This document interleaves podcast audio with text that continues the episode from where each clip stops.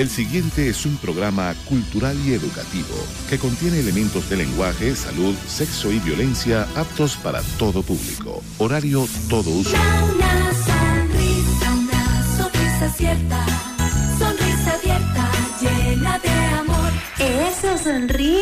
En este momento nos conectamos con el reino de los cielos. Una hora para aprender más de la palabra de Dios y disfrutar de las verdaderas canciones que te elevan al cielo en Circuito Celestial. ¿Quién dijo que ser cristiano es aburrido? Disfruta de las competencias musicales y entérate de los acontecimientos relevantes del mundo, con temas de interés para toda la familia. En la voz de Estefanito Realba. Esto es Circuito Celestial, más cerca del cielo.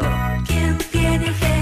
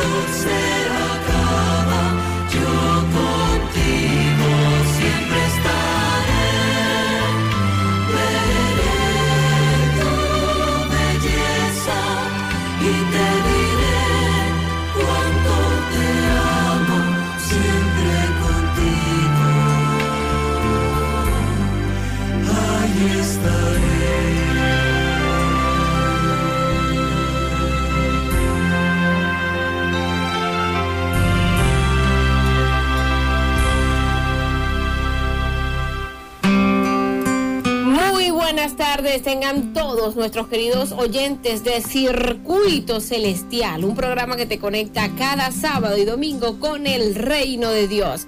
Estamos contentos en este sábado y queremos desearte un feliz sábado, sábado de alegría, sábado de esperanza. Estamos felices porque en seis días hizo Dios el cielo, la tierra, el mar y todo lo que en ella hay pero el séptimo descansó, lo bendijo.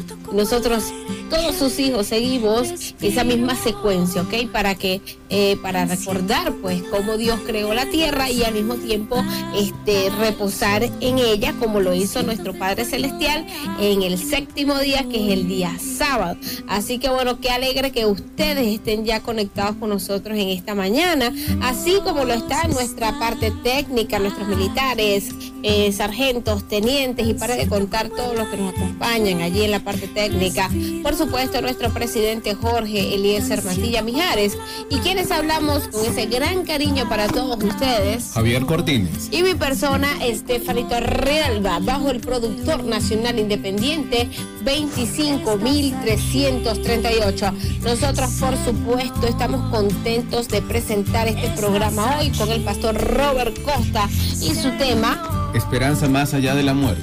Así es, un tema que eh, a muchos les va a interesar porque hay eh, quizás diversidad de personas que consideran que cuando llega la muerte hasta ahí llegó todo. Ya no hay esperanza. Ya- pensamiento. Sí, ya se acabó todo, ya no, no, no. Eh, a pesar de que sí puedes estar atravesando quizás por, por la pérdida de un familiar, este programa te va a brindar esa esperanza, ¿ok? Más allá de la muerte. ¿Qué ocurre cuando una persona muere? Es una excelente pregunta que va a traer él y será contestada con el pastor Robert Costa. Así es, el pastor Robert Costa nos ah, va a, bueno, aclarar esas dudas y al mismo tiempo a explicarnos con la palabra de Dios lo que significa esto y qué son las apariciones, ¿no? Oye, ese es tremendo tema. Muchos les invito en esta hora que estén atentos y busquen sus Biblias porque vamos a ver qué son las apariciones, porque aparecen por todos lados estas cosas que parecen Sí.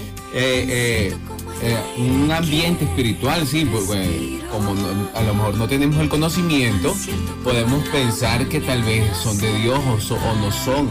Pues hoy será aclarado este tema de las apariciones con este gran tema que nos trae el pastor. Así es, bueno, si usted se está sintonizando en esta hora, queremos que invite a más amigos, a toda su familia, porque ese tema está buenísimo. Queremos agradecer eh, a esta hora a nuestros amigos de Primera Fe. Como saben, ellos son eh, pues el dúo de, de nuestros chicos Gustavo y Mónica del grupo Primera Fe, como ya este, pues les mencioné, ellos son un matrimonio que el Señor dirigió para crear un ministerio musical. Eh, pues el único propósito, como mencionan ellos, es de alabar y predicar el Evangelio a todo el mundo. Bendición. Cada quien tiene su ministerio, pero se ve excelente. Una pareja, pues dirigida por Dios, que ahora está en las manos y haciendo grandes cosas para la predicación del Evangelio. con sus maravilloso. dones y talentos. Dones y talentos. Qué maravilloso. Bueno, si ustedes no conocen a nuestros amigos Gustavo y Mónica, deben escuchar su música en YouTube. Las buscan como, los buscan como Primera Fe y pueden este, buscar sus temas que son muy hermosos. Entre ellos están Hoy es el día de tu salvación. Espectacular tema, se los recomiendo. También tienen en el santuario. Hay otro tema muy, muy lindo que de verdad, este, wow, me encanta porque eh, son músicas que de verdad alaban a Dios, alaban a Dios. Entonces, sí es bueno que ustedes, eh, eh, los que están sintonizando a esta hora y quieran pues saber más de- del grupo Primera Fe, los busquen en YouTube, también en Facebook los pueden encontrar y pueden este, disfrutar de todas las canciones que ellos eh, tienen allí, bueno, para todos ustedes, ¿ok? Así que Y yo me gusta esa, Estefan, la de eh, Hoy es el día de tu salvación. Bueno, porque entonces eh, no mejor escuchamos ese tema antes de comenzar con la predicación de nuestro pastor Robert Costa. Excelente. Primera fe y su tema, hoy es el día de tu salvación. Hola. Hola. Somos Gustavo y Mónica del dúo Primera Fe. Y queremos enviar un gran saludo al programa radial Circuito Celestial de Venezuela, conducido por Stephanie y Javier. Que el Señor les bendiga mucho. Bendiciones.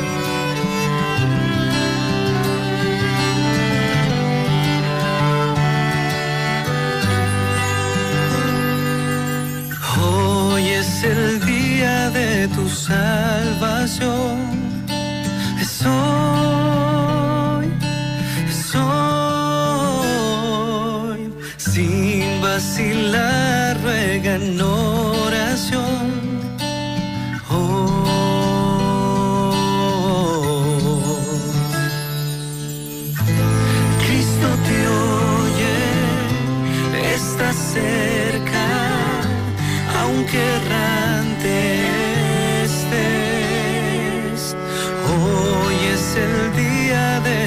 Salvación. Deja que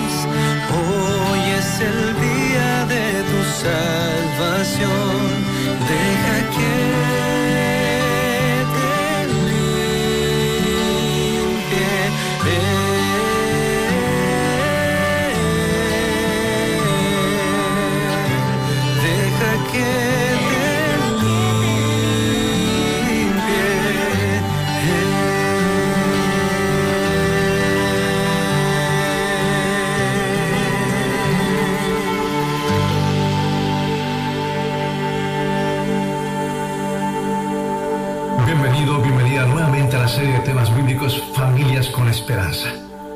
Gracias por recibirnos en tu hogar.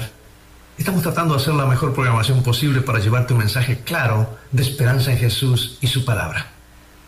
El tema de hoy se titula Esperanza más allá de la tumba. ¿Qué ocurre cuando una persona muere? ¿Hay vida después de la vida? ¿Podemos comunicarnos con nuestros seres queridos que han muerto? ¿Qué son las apariciones? ¿Qué ocurre cinco minutos después que una persona es expirado? Oremos. Padre Celestial, venimos a ti en el nombre de Jesús. Hoy es un tema clave. Danos la luz de tu palabra para iluminar nuestra mente, nuestras ideas preconcebidas. Borra de nuestra mente toda tradición para que confiemos en tu palabra y lo que tú dices. Muévete con tu espíritu, sabemos que lo harás en el nombre de Jesús. Pero sobre todo, tráenos esperanza esta noche. Gracias por escucharnos en Jesús. Amén. Amados, este es un tema delicado, pues todos hemos perdido a algún ser querido.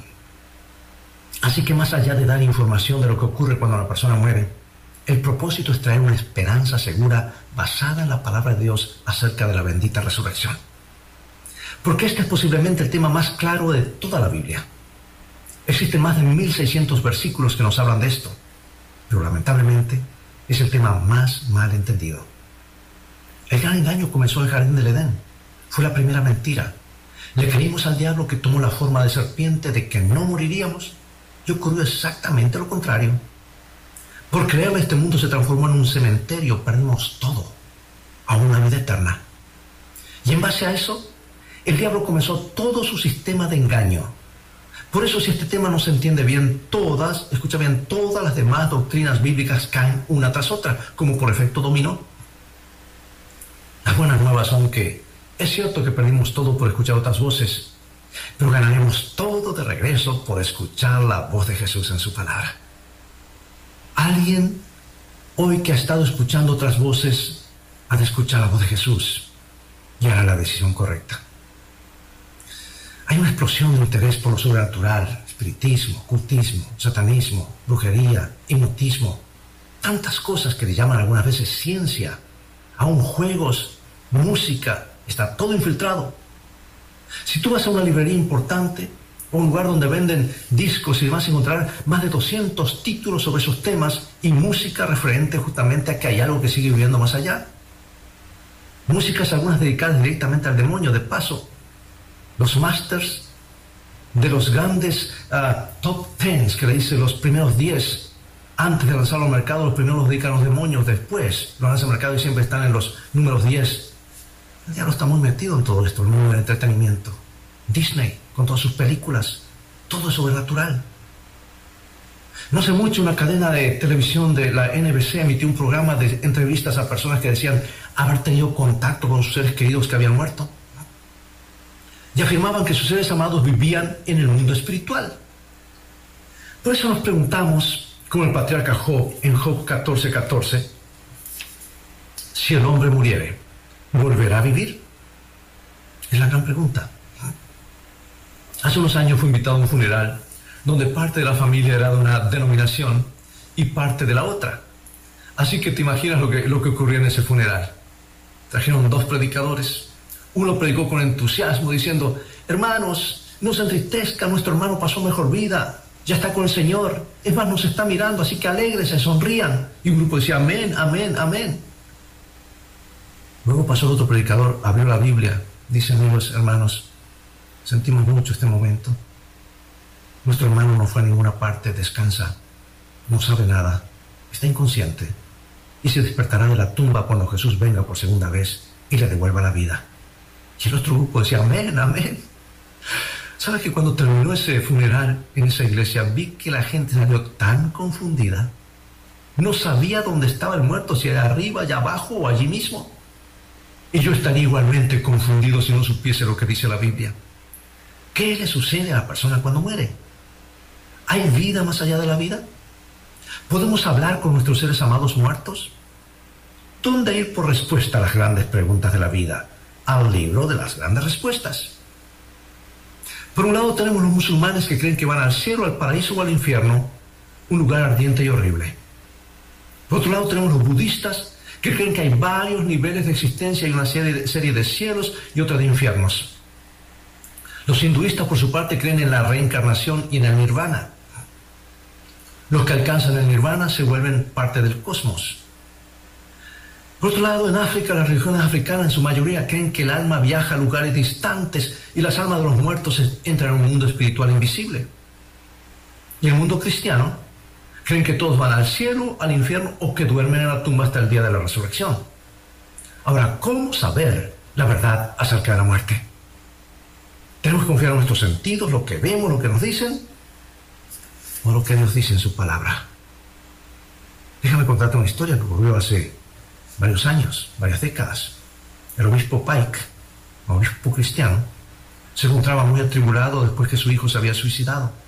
Es que el joven se disparó en la cabeza en la ciudad de Nueva York en 1966. Y dos semanas después de la muerte, el obispo notó que todos los relojes del departamento de su hijo se habían detenido a las 8.19, exactamente el momento del suicidio. El obispo Pike llegó a la conclusión de que su hijo intentaba contactarse con él. Y un ministro religioso, un ministro cristiano, ahora fue y buscó un medium espiritista que lo puso en contacto con su supuesto hijo. Y Pike le preguntó a su hijo cómo era la vida del otro lado. Y supuestamente le dijo, bueno, la vida aquí es maravillosa. ¿Qué me puedes decir de Jesús? Le preguntó el padre. Oh, Jesús está aquí, pero no es más que un buen hombre. Es uno de los profetas, no es divino sino humano. Y desde ese momento, el obispo se entregó al espiritismo y a los fenómenos psíquicos. Había fracasado en hacer de la Biblia su autoridad final. Por eso no había nada que le impidiera creer esas manifestaciones sobrenaturales. Descansaba ahora en sentimientos en sus sentimientos y confiaba en los sentidos de la vista y el oído. Qué triste que el obispo Pike ignorara las palabras de Isaías 8:19.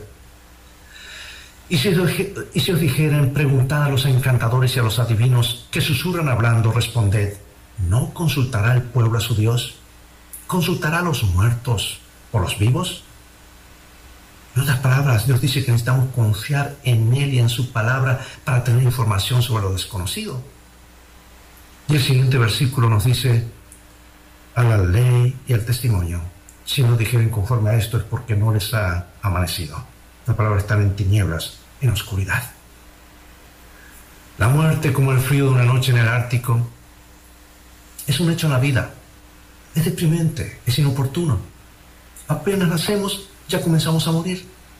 Nos guste o no, tarde o temprano, amados.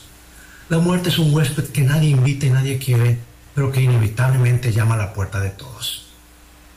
Pero ¿a dónde va el hombre cuando muere? No va a ninguna parte. Tú dirás, ¿cómo? A mí me enseñaron diferente. Bueno, hermano, digo esto con toda candidez, claridad y con todo cariño.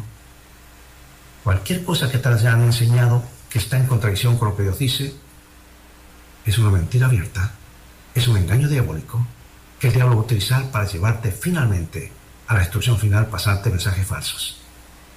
Entonces, bueno, no un tanto atemorizador emprender un viaje sin saber cuál será el destino, o si regresaremos alguna vez. Cuando Henry Ward Beecher estaba muriendo, dijo, ahora viene el misterio. Cuando Sócrates se preparó para beber la copa de Cicuta, exclamó a Dios, me voy a hacer el viaje de toda carne, pero si voy a la vida o al olvido no lo sé. Qué manera tan triste e incierta terminar la vida. Posible que lo más atemorizador de la muerte sea el desconocimiento, la incertidumbre acerca de lo que hay más allá.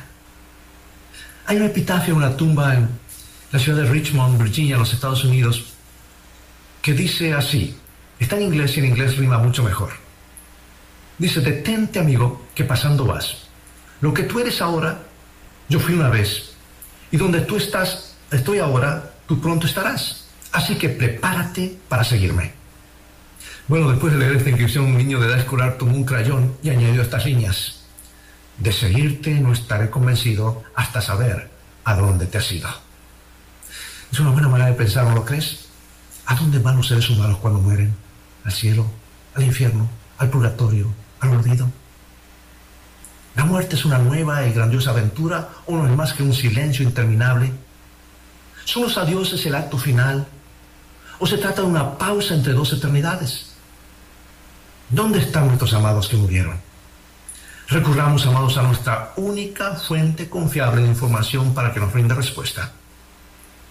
La enseñanza de la Biblia sobre la muerte tiene respuestas razonables, satisfactorias y lo mejor de todo son reconfortantes, porque nos dicen la verdad, porque Dios siempre dice la verdad. Mira lo que ha de ocurrir, el profeta Isaías lo dice en Isaías capítulo 26, versículo 19. Tus muertos vivirán, sus cadáveres resucitarán. Despertad y cantad moradores del polvo, porque tu rocío es para el rocío de hortalizas y la tierra dará sus muertos. Sí, hay vida más allá de la muerte. Nuestros amados volverán a vivir. ¿Pero cuándo? ¿En el momento de la muerte o algún tiempo después? ¿Qué sucede cuando el hombre muere? Quisiera contarte lo que ocurrió hace un tiempo atrás cuando estaba en un seminario en la ciudad de Houston sobre el Apocalipsis estaba hablando sobre justamente la bendita esperanza de cuando Jesús regrese a resucitar a los seres, amados. Y entró una señora por primera vez, primera vez a ese seminario. Y cuando estábamos presentando esta clase, comenzó a llorar. Y yo me preocupé de que habría dicho que había ofendido a esta, esta señora. Así que terminó la clase y lo primero que hice fue acercarme, porque la señora, disculpe, tal vez dije algo que la ofendí. ¿Había visto que estaba llorando todo el tiempo? No, pastor dice, estas son lágrimas de alegría. No sabe la esperanza que me ha traído. Y me contó la historia. Su hijo, su único hijo, fue muerto. Lo apuñalearon allí en, en un bar. Lo acribillaron a puñaladas. Estaba borracho. Estaba metido en drogas. Estaba en pandillas. Y esta mujer en su desesperación fue a su líder espiritual buscando una palabra de consuelo. Y el líder espiritual le preguntó, eh, señora, ¿qué estaba haciendo su hijo y dónde estaba? Dijo, mire, estaba en un bar, le pasó esto y esto. Ah, señora, lo siento mucho, pero su hijo se está quemando a las llamas del infierno. Pastor, hace dos semanas los ojos se me han secado, ya no tengo lágrimas. He estado llorando como un Dios de amor, mi hijo quemándose. Esta noche me han salido lágrimas de alegría, de esperanza. Yo sé que Dios es un Dios justo, un Dios de amor. Y mi hijo tal vez en el último momento se arrepintió y clamó a Dios, así como el ladrón en la cruz. Esta noche me traído esperanza. Amados, eso es lo que la palabra de Dios nos trae, una esperanza segura, no una esperanza falsa, basada en, conceptos paganos que entraron dentro del cristianismo en el momento cuando se prohibió la Biblia. Y eso de las apariciones aquí y allá, hermanos, la Biblia nos dice claramente que hubo una batalla en el cielo, una tercera parte de los ángeles fueron expulsados junto con Satanás, y esos son los demonios que toman, eh, allá aparecen y, y personifican otras cosas y toman diferentes formas para pasar mensajes falsos. Cuidado con todo ese mundo de las apariciones, el mundo sobrenatural. Creamos lo que Dios dice, no solamente, no a nuestro sentido, a nuestros ojos, lo que vemos y que tocamos. Y hay uno de los pasajes más citados en las Escrituras con respecto de la muerte se encuentra aquí en Eclesiastés capítulo 12, versículo 7. Eclesiastés 12, 7. Y el polvo vuelve a la tierra como era, y el espíritu vuelve a Dios que lo dio. En otras palabras, cuando un hombre muere, su cuerpo hecho de los elementos de la tierra regresa al polvo y su espíritu regresa a Dios. Por supuesto que para entender plenamente qué es el espíritu, necesitamos ir a la creación y descubrir cómo Dios hizo al hombre en el principio. Porque la muerte es justamente la creación en reverso. Es justamente lo opuesto a cómo Dios le da vida. Vamos al libro de los comienzos, Génesis capítulo 2, versículo 7, y nos dice así. Entonces Jehová Dios formó al hombre del polvo de la tierra y sopló en su nariz aliento de vida y fue el hombre en un ser viviente. Mira aquí, Dios tomó dos elementos, los elementos, mejor dicho, tomó los elementos de la tierra. ¿Y qué son los elementos de la tierra? Carbono, hidrógeno, oxígeno, nitrógeno, calcio, hierro, fósforo, sodio, agua. Tomó todo eso y le dio forma. Hizo un cuerpo perfecto y aquí viene el primer error a corregir porque la tradición nos dice que creó un muñeco de lodo. No, al decir del polvo, la tierra tomó los elementos del polvo, porque tú y yo estamos formados con los elementos del polvo. La mayor parte de nosotros somos agua. Si nos quitan el agua, quedamos un montoncito así. Somos como la sandía, la patilla, ¿verdad? Algunos más redonditos que otros. Pero si nos quita el agua, es parte de, de, los elementos de la tierra. Dios creó un, no un muñeco de lodo, de arcilla, creó un ser perfecto de carne y hueso. Porque dice que lo hizo a su imagen. Adán tenía un cerebro perfecto, pero no pensaba. Un corazón en su pecho, pero no latía. Tenía sangre en sus arterias y venas, pero no estaba circulando. Estaba listo para vivir, fue creado para vivir, estaba listo, pero no tenía vida. Entonces Dios sopló en sus narices el aliento de vida, la chispa de la vida, esa energía que solamente Dios, el Creador, puede dar. Y el hombre se convirtió en un alma viviente o persona viviente, o como dice otra versión, el hombre se convirtió en un ser viviente. Dios no le puso un alma, sino que el alma es el conjunto. Alma quiere decir ser, persona o, o ser viviente. Alma viviente, ser viviente o persona viviente es exactamente lo mismo. Si yo digo, aquí en el estadio de, de, del Caracas hay 30.000 almas. ¿Qué estoy diciendo? ¿30.000 cosas flotando por allí? No, 30.000 personas, porque la palabra alma quiere decir la persona. O sea, Dios no le puso un alma. El alma es el conjunto del cuerpo más el soplo de vida, da un alma viviente o ser viviente. Vamos a ilustrarlo de esta manera. Polvo más espíritu se unen en qué cosa? Alma viviente. O hecho más simple, elementos de la tierra más el aliento da un ser viviente. Entonces, ¿qué sucede a la muerte? Justo a la inversa. El polvo menos el espíritu da un cuerpo muerto. O dicho de otra manera más simple, los elementos de la tierra menos el aliento da un cuerpo muerto. O sea que vuelve a ser exactamente lo opuesto antes que Dios le dé el soplo de vida. ¿No se entiendes esto? Yo sé que en el fondo creemos y vemos porque Dios lo dice, pero todavía nos han enseñado, y una de las cosas que más arraigada tenemos de que hay algo que sigue viviendo. La tradición ha tratado de desalojar lo que dice Dios en su palabra, pero la luz de la verdad de Dios ha, de brillar en nuestras mentes y en nuestros corazones. Perdón, podemos entender mejor esta verdad con otra ilustración. Conecta una lamparita a la electricidad. ¿Qué sucede cuando enciendes el interruptor? Tenemos luz. Nadie le pone la luz a la lámpara. La luz se genera por la unión de dos componentes, la lámpara más la electricidad. Esa lámpara fue hecha para alumbrar, pero le falta algo, la electricidad. Cuando llega la electricidad, da luz. Y cuando cortas la electricidad, desconectas la electricidad, se va la luz. ¿Y hacia dónde se va? No, eso no se va a ninguna parte. Sencillamente no existe. Deja de ser. Así ocurre con el ser humano. porque así es la muerte. Cuando el aliento, la chispa de vida se separa de ese cuerpo, esa chispa de vida regresa al Creador, el hombre muere, ya no existe nada más. No hay tal cosa como un alma que sigue viviendo. Ese concepto griego entró del paganismo dentro del cristianismo en la época cuando se prohibió la Biblia. Todo lo que queda es un cuerpo compuesto por los elementos de la tierra que regresa al polvo. Y si pasan los años se desintegra y vuelve al polvo. El alma, el alma viviente o ser viviente o persona viviente simplemente deja de existir. Al morir abandona su conciencia. Todo se vuelve como era antes que Dios del soplo de vida. Mira lo que dice la Biblia, declara en Salmo 146, 3 y 4. No confiéis en los príncipes ni en el hijo de hombre, ni en el hijo de hombre, porque no hay en él salvación, pues sale su aliento y vuelve a la tierra, en ese mismo día perecen sus pensamientos. Bueno, tú te preguntarás, pero ¿dónde pasa el tiempo entre la muerte y su resurrección? ¿Dónde pasan? Job nos dice esto en Job 17:13, dice, yo espero, si yo espero el Seol, es mi casa, y Seol quiere decir la tumba. Allí están, no van a ninguna parte. Y de acuerdo con la Biblia, hermanos, cuando un hombre muere, una persona muere, no va al cielo, no va al infierno, no va al purgatorio, o sea, no vive en ninguna parte. Porque la muerte es la cesación de la vida hasta la mañana de la resurrección, cuando el cuerpo y el aliento se vuelvan a unir, y eso puede hacerlo solamente Dios, y sabemos que lo hará cuando Jesús regrese. Eso sí nos trae esperanza. ¿Qué pasa, hermanos, si no, si no entendemos esta verdad? Y la verdad hay que repetirla, repetirla hasta que quede grabada en nuestra mente y corazón. Porque nos dice una mentira y es fácil creerla de una sola vez, pero una verdad necesita ser 21 22 veces repetida para aceptarla como verdad. Mira este versículo, Eclesiastes 9.5. Eclesiastes 9.5.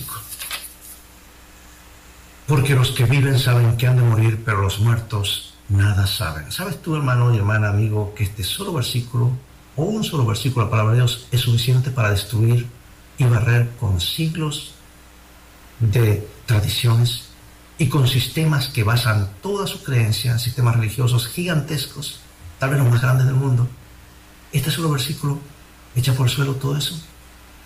Porque Dios nos dice, los muertos nada saben. Por eso no importa cuán reconfortante haya sido para el obispo Pike pensar que estaba hablando con su hijo.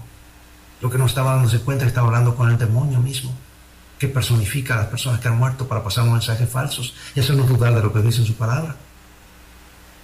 Así que no importa cuán reconfortante ha sido para él o cuán convincente sea la información que se da en las sesiones de espiritismo, de hipnotismo de nueva era, Dios dice los muertos nada saben, nada. Y cuando Dios dice nada, amados, es nada. Evidentemente los muertos ni siquiera saben lo que están haciendo los vivos. Pues la Biblia dice que el hombre, el hombre que ha muerto, dice en Job, capítulo 14, 21, sus hijos tendrán honores, pero él no lo sabrá, o serán humillados y no entenderá de ello. ¿No es la mejor forma después de todo? Como ves, una de las verdades más reconfortantes de la palabra de Dios es que cuando una persona muere, descansa tranquilamente ajeno a los problemas de la vida o las preocupaciones por sus amados hasta que sea llamado por el dador de la vida. ¿Te sorprende que la Biblia compare la muerte con un sueño? ¿Estás escuchando esto tal vez por primera vez? Amigo, mira, no te estoy diciendo nada nuevo. Algo está en la palabra de Dios hace miles de años. El profeta Natán le dijo al rey David, y cuando tus días sean cumplidos y duermas con tus padres. La Biblia habla de la muerte como un sueño. Y de hecho Jesús mismo llamó a la muerte un sueño. Le dijo a sus discípulos, nuestro amigo Lázaro duerme, mas voy para despertarle. Y esta afirmación confundió un poquito a los discípulos. Y ahí está el diálogo, porque resulta que sabían que Lázaro había, enfermado y, estaba muerto durante un tiempo, por varios días. Por eso le respondieron lo que está en San Juan 11, 12 al 14. Señor, si duerme sanará. Pero Jesús decía esto de la muerte de Lázaro y sueño. Entonces Jesús le dijo claramente, Lázaro ha muerto. Y cuando Jesús y sus discípulos llegaron a Betania, Marta, la hermana de Lázaro, corrió al encuentro de Jesús. Se lamentó, Señor, si hubiese estado aquí, mi hermano no, hubiera, no, no habría muerto. Y sin duda tenía razón. Y Jesús le respondió a Marta con absoluta seguridad, tu hermano resucitará. Ahora nota la respuesta de Marta. Juan 11:24. Yo sé que resucitará en la resurrección en el día postrero. Marta era una amiga cercana y seguidora de Jesús. Ella tenía la teología correcta porque había escuchado a Jesús cuando le enseñaba. De hecho, puede haber estado en la multitud. Cuando Jesús dijo lo que está en San Juan 5:28, no os maravilléis de esto porque vendrá hora cuando todos los que están en los sepulcros oirán su voz. ¿Están dónde? En los sepulcros, no en el cielo, no en el infierno.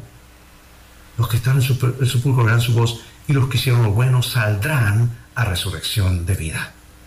Jesús está hablando aquí de su segundo regreso, ¿verdad?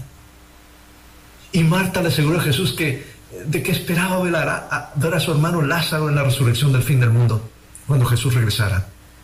Sin embargo, Jesús estaba por darles un dramático adelanto de ese acontecimiento. Acercándose a la cueva, que era una cosa que una cueva labrada entre las rocas, donde se encontraba la tumba de Lázaro, Jesús pidió que quitaran la piedra que sellaba la entrada. Y preocupada por este pedido, este pedido, Marta objetó, Señor, y he de ya porque es de cuatro días.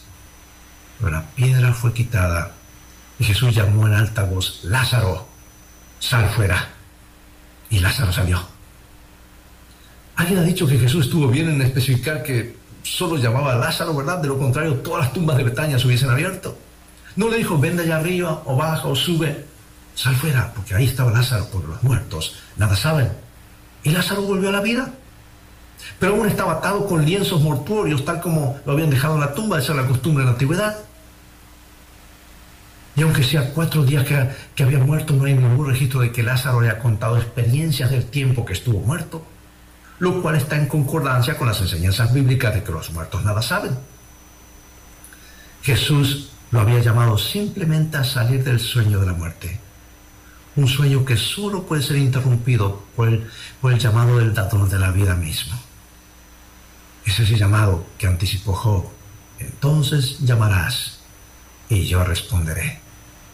Martín Lutero, un fiel monje católico del siglo XVI, en The Christian Hope, la esperanza cristiana, página 37, dice, dormiremos hasta que Él venga y golpee sobre la pequeña tumba y diga, doctor Martín, levántate. Entonces me levantaré y en un instante, en un instante seré feliz con Él para siempre. Qué maravillosa esperanza tienen los cristianos de una vida más allá de la tumba. En las catacumbas de Roma hay inscripciones en las tumbas de los que murieron con la desesperanza de los paganos. Esas palabras han escritas una y otra vez, palabras de tristeza, palabras irreversibles. Adiós por toda la eternidad, adiós para siempre. Sin embargo, si tú ves las tumbas de los cristianos, en las catacumbas se encuentran palabras de esperanza y ánimo diciendo, adiós hasta que nos volvamos a ver. Buenas noches, hasta la mañana.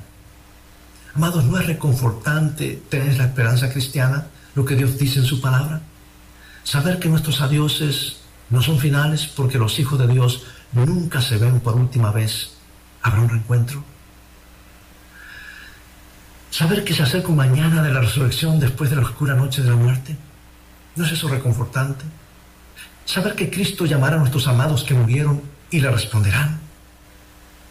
El cristiano no tiene por qué estar triste ni lamentar con desesperación como los que no tienen esperanza. Por eso el mensaje de, consuelo del apóstol Pablo, que compartió los primeros creyentes en el primer siglo, e, es animador, nos llega a nosotros con igual fuerza. Primera Tesalonicenses 4:13. Tampoco queremos, hermanos, que ignoréis acerca de los que duermen, para que no os entristezcáis como los otros que no tienen esperanza. Hermosas palabras. La real esperanza el real consuelo para los corazones tristes y afligidos no está en la sesión espiritista, no está en la bola de cristal, ni en los mensajes confusos del mundo de los espíritus. Eso es netamente satanismo, amados. Si has estado metido en eso, buscando esos lugares donde para averiguar acerca del futuro, apártate, por favor. No vendas tu alma al diablo. Consulta al Señor, que Él siempre te dice la verdad. Porque el que empieza en ese mundo los espíritus, Dios tenga misericordia, el diablo no va a largar fácilmente a quien tiene atrapado en sus redes con estas mentiras. Así que todo eso de las apariciones, que un Cristo aparece sangrando, por allí una virgen llorando, hermanos, el diablo fácilmente puede hacer eso para llevar a la gente a distraerte del mensaje de la palabra de Dios y hacer creer en que hay algo que sigue viviendo después de la muerte. Nuestra confianza está en lo que el Señor dice y en su palabra. Cuando el mismo diablo vino en persona a tentar a Jesús, Jesús dijo, escrito está, escrito está. Si tú y yo, hermanos, no estamos amarrados, afirmados nuestros pies sobre la roca sólida que Jesús su palabra, fácilmente vamos a ser engañados. Mucho más cuando, cuando el diablo trate de personificar el regreso de Jesús como un ser brillante, haciendo milagros, etc. De paso, el mensaje del cristianismo que impactó el imperio romano pagano fueron las buenas nuevas de la resurrección. Los paganos habían perdido la confianza en su religión y la muerte les parecía un abismo oscuro del que, no había escape posible. Pero Pablo y los primeros cristianos señalaron a la resurrección como la respuesta divina al problema de la muerte, el nefasto enemigo de toda la humanidad. Y por la muerte de Cristo en la cruz, su sepultura en la tumba y su gloriosa resurrección, de lo cual el bautismo es símbolo de eso, ¿verdad? Él obtuvo la victoria no solo sobre el pecado, sino también sobre la muerte. Y Jesús proclamó glorioso, triunfante, encima de esa roca, cuando salió de la tumba. Juan 11:25, yo soy la resurrección y la vida. El que cree en mí, aunque está muerto, esté muerto, vivirá. No dice vive, sino vivirá. Sí, amados, la resurrección de los seguidores de Jesús es tan cierta como la resurrección de Cristo mismo. ¿Cuándo llegará esa feliz ocasión? ¿Cuándo volverán a vivir los hijos de Dios que duermen? El apóstol Pablo nos da la respuesta, 1 Corintios 15. Mas ahora Cristo ha resucitado de los muertos, primicias de los que durmieron es hecho. Porque así como en Adán todos mueren, también en Cristo todos serán vivificados. Cristo, las primicias, luego los que son de Cristo en su venida. Más adelante, en el mismo pasaje dice en versículos 51 y 52, y aquí os digo un misterio, no todos dormiremos, pero todos seremos transformados en un momento, en un abrir y cerrar de ojos, a la final trompeta, porque se tocará la trompeta y los muertos serán resucitados incorruptibles y nosotros seremos transformados. Entonces Pablo nos dice cómo seremos transformados. 1 Corintios 15, 53 porque es necesario que esto corruptible se vista de incorrupción y esto mortal se vista de inmortalidad. O sea que nuestros cuerpos serán cambiados cuando Cristo regrese. Filipenses, de esa carta escrita de la prisión mamertina, allí en Roma, en el corazón de Roma, a varios metros debajo de la tierra, en su lugar oscuro, ese lugar maloriente. Él escribió esta epístola del gozo en Cristo, aunque estaba encerrado, siendo castigado y con cadena en sus manos, escribió Gozamos al Señor siempre. Y aquí está Filipenses 3, 20, 21. Mas nuestra ciudadanía está en los cielos, de donde también esperamos al Salvador, al Señor Jesucristo, el cual transformará el cuerpo de la humillación nuestra, para que sea semejante al cuerpo de la gloria suya. David dijo que estaría satisfecho cuando se despertara del sueño de la muerte. Salmo 17, 15. En cuanto a mí veré tu rostro en justicia, estaré satisfecho cuando despierte a tu semejanza. Amados, puede que no sepamos exactamente cómo serán transformados nuestros cuerpos, pero cualquiera sea el cambio, estaremos satisfechos. Pero ¿qué decir de la reunión con nuestros amados que murieron? El apóstol escribe, describe de esta manera maravillosa, 1 Tesalonicenses 4, 15 al 17. Aquí está. Por lo cual os decimos esto en palabra del Señor, que nosotros que vivimos, que habremos quedado hasta la venida del Señor, no precederemos a los que durmieron. Porque el Señor mismo con voz de mando, con voz de arcángel y con trompeta de Dios, descenderá del cielo, y los muertos en Cristo resucitarán primero. Luego nosotros, los que vivimos, los que hayamos quedado, seremos arrebatados juntamente con ellos en las nubes para recibir al Señor en el aire y así estaremos siempre con el Señor. Oh, pregunto, ¿podría haber palabras más alentadoras? Amados, qué esperanza gloriosa. Cuando Jesús emerge entre los cielos y contempla las tumbas polvorientas de sus amados que duermen, su poderosa voz los llamará de la misma manera en que llamó a Lázaro, sal fuera. Y las tumbas en miles de colinas alrededor de la tierra se abrirán de par en par. Los muertos escucharán su voz y saldrán fuera Familias y amigos se reunirán para no apartarse más, porque los hijos de Dios nunca se ven por última vez. ¿Qué día será? Ni una pluma puede escribirlo. Amados, ese es el futuro que el Calvario ha hecho posible. Ver a nuestro Señor cara a cara, unirnos con los amados que han dormido en Jesús. Cuánta esperanza le brinda este pasaje al corazón humano. Por eso, la pregunta más importante, la más importante de todas, que debe ser respondida es, ¿cómo puedo tener la seguridad ahora mismo de que obtendré la victoria sobre la tumba y la muerte? La promesa divina, la promesa de vida eterna, la promesa que Dios hace es muy clara. 1 Juan 5:12. El que tiene al Hijo, tiene la vida. El que no tiene al Hijo de Dios, no tiene la vida. Por eso pregunto, ¿estás listo, lista para hacer una elección por Cristo? Yo he abierto mi corazón esta tarde para decirte claramente lo que dice en su palabra. Hay mucho más. De paso, en el lugar donde está, eh, eh, se está pasando este programa, en el sitio, en el sitio de internet, podrás descargar un documento de muchas páginas con todos los versículos que hablan acerca de la muerte. Son como unas 10 o 12 páginas. Luego un documento que es el infierno y dónde está, qué dice la Biblia acerca de eso, del fuego cuando se apaga, el, el rico y Lázaro, el ladrón en la cruz. Todos esos pasajes bíblicos están bien explicados. Hay más de 40 libros sintetizados en ese documento. Te lo recomiendo para que afirmes esta verdad en tu corazón.